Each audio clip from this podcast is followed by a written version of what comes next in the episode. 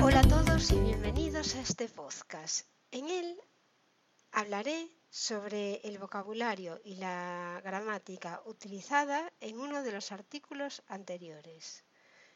Los artículos los encontraréis en mi blog SpanishParaExtranjeros.com. Mi nombre es Lady Spanish y estoy aquí para ayudaros a perfeccionar vuestro español.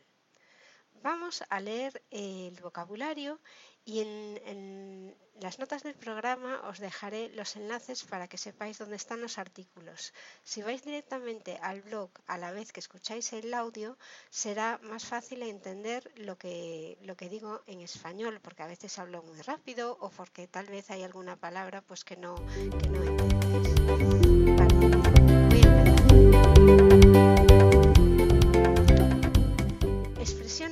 En la carta a Carmen.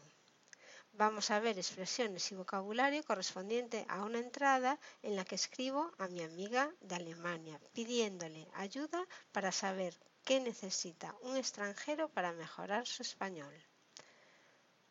Una de las frases que aparece en el artículo, en la carta que escribo, es Ahora que me he decidido a hacer un blog para extranjeros que quieren perfeccionar su español, me acuerdo mucho de ti, ciudadana alemana.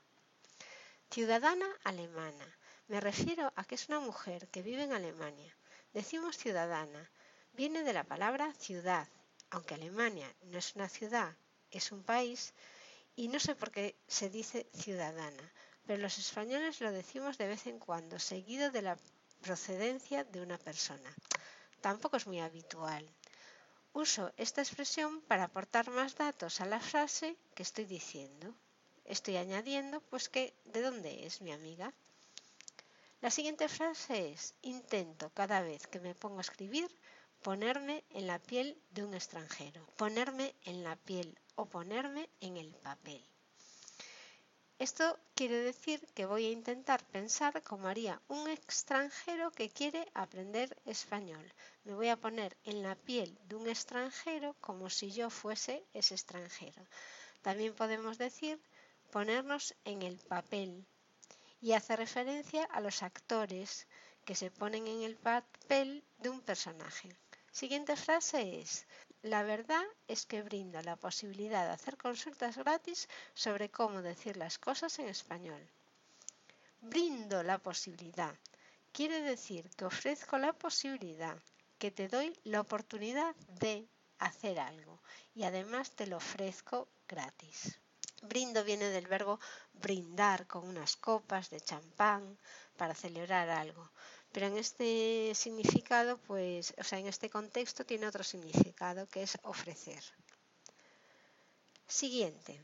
Me gustaría tener suscriptores que me den feedback de por dónde tirar, pero parece complicadísimo. ¿Por dónde tirar? Es decir, qué camino coger o por dónde seguir. Tirar es ir, pero también está cogiendo un significado muy específico que no, se suele, que no suele tener el verbo tirar. Tirar es tirar una piedra, tirar a la basura, es como lanzar, desechar. Pero en este caso es por dónde, qué camino coger, hacia dónde ir. La siguiente frase es, empecé en octubre de 2017 y dicen los expertos en SEO que hasta dos años después de empezar no te posicionas, si algún día llegas a hacerlo por tráfico orgánico. No te posicionas. Es una expresión muy utilizada en marketing y, en la, y sobre todo la gente que tiene blog y que quiere pues que sus páginas aparezcan de primero en las cuando haces una consulta en Google. Entonces no te posicionas, otro significado, otro significado no, otra expresión que podría decir lo mismo sería no te sitúas. Se dice cuando hablas de un blog. Un blog se posiciona bien cuando se encuentra fácilmente en las búsquedas de Google. Y tráfico orgánico también es otra expresión muy de marketing online y de la gente bloguera que escribe blogs y que quiere pues que vende cursos y entonces quiere aparecer de primeros para que la gente ya no siga buscando. Ya sabéis que eh, cuando buscas una cosa en Google normalmente no pasas de la primera pantalla, ya te pones a leer pues una de las 10 opciones que te aparecen primero, ya te suele llegar. Entonces eso se consigue gracias a tener tráfico orgánico. Quiere decir que hace referencia a que las visitas que tiene un blog, gracias, tiene tráfico orgánico, eh, quiere decir que el blog está mm, bien posicionado por su contenido y, no por anuncios. O sea, cuando tú tienes tráfico orgánico es que no estás pagando por tener visitas ni por aparecer de primero, sino que te lo estás currando, que estás trabajando en tu blog mm, aportando material como vídeos, pues audios, estás escribiendo muchos artículos de valor.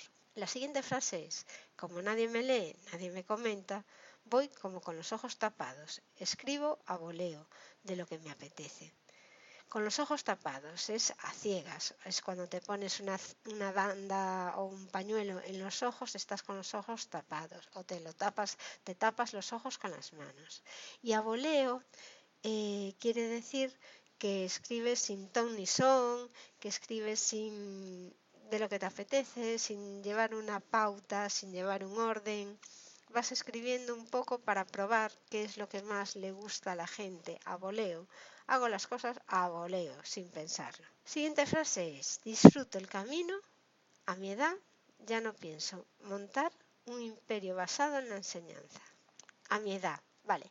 A mi edad, pues convendría decir qué edad, a qué edad, ¿no? Pero no, cuando se dice a mi edad ya representa que la edad es mm, bastante, que eres una persona mayor. Es una frase muy utilizada y se dice sobre todo cuando quieres decir que tienes mucha edad, eh, que ya eres bastante mayor. Otra frase es, yo por ejemplo tuve experiencias totalmente diferentes con el aprendizaje del inglés y con el alemán. Uno fue a base de codos y el otro a base de mamporros. Es una frase que tiene la palabra mamporros y es una, es una palabra graciosa mamporros. Ahora os explico lo que es. Bien, veamos primero a base de codos. Quiere decir aquí que he aprendido el inglés estudiando, apoyando los codos, cogiendo el libro, y porque cuando estudias apoyas los codos, ¿no? Es estudiar a base de codos. Sacas una posición a base de codos. Un examen te sale bien gracias a que estuviste apoyando los codos y aplicando codos. Bien, y aprender a base de mamporros eh, un mamporro es un puñetazo, un golpe, o lo que es lo mismo que también es que aprendiste a base de tortas, a base de luchar. Prueba, error para aprender. Tú vas probando, y, o sea, no tienes una base teórica, sino que a base de darte golpes, llevarte desilusiones o ir probando y unas veces te sale bien, otras veces te va, sale mal, es como aprendes. Espero que estéis todos bien. Esta es otra frase que quiero comentar, no por la dificultad que puede tener de vocabulario, sino porque es una frase con la que podemos acabar una carta y queda muy coloquial y muy familiar y para un amigo está muy bien acabarla así. Esta expresión gramatical la podéis usar como despedida.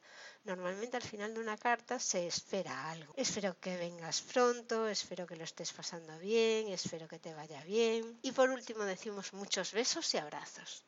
Aunque en inglés primero se dicen abrazos y besos, hugs and kisses, en español se suele decir antes besos que abrazos. Besos y abrazos. Abrazos y besos ya no queda tan, tampoco es el motivo. Pasa lo mismo en español con la expresión de black and white. En inglés es black and white, pero en español, sin embargo, es blanco y negro black ya sabéis que es negro, entonces si hacemos una traducción literal del inglés diríamos negro y blanco. Pero aquí suena raro, o sea, aquí nunca decimos negro y blanco, decimos blanco y negro. Bueno chicos y chicas, estas son las palabras o expresiones de la carta a mi amiga. Creo que son coloquiales y que te puede costar entender. Si ha quedado alguna cosa que creas que debo explicar, por favor deja un comentario en esta entrada y añadiré lo que falta. Como siempre os diré muchas gracias por escuchar. Soy Lady Spanish. Me puedes encontrar en SpanishParaExtranjeros.com y si te ha gustado comparte. Y si no quieres perderte nada, suscríbete al blog.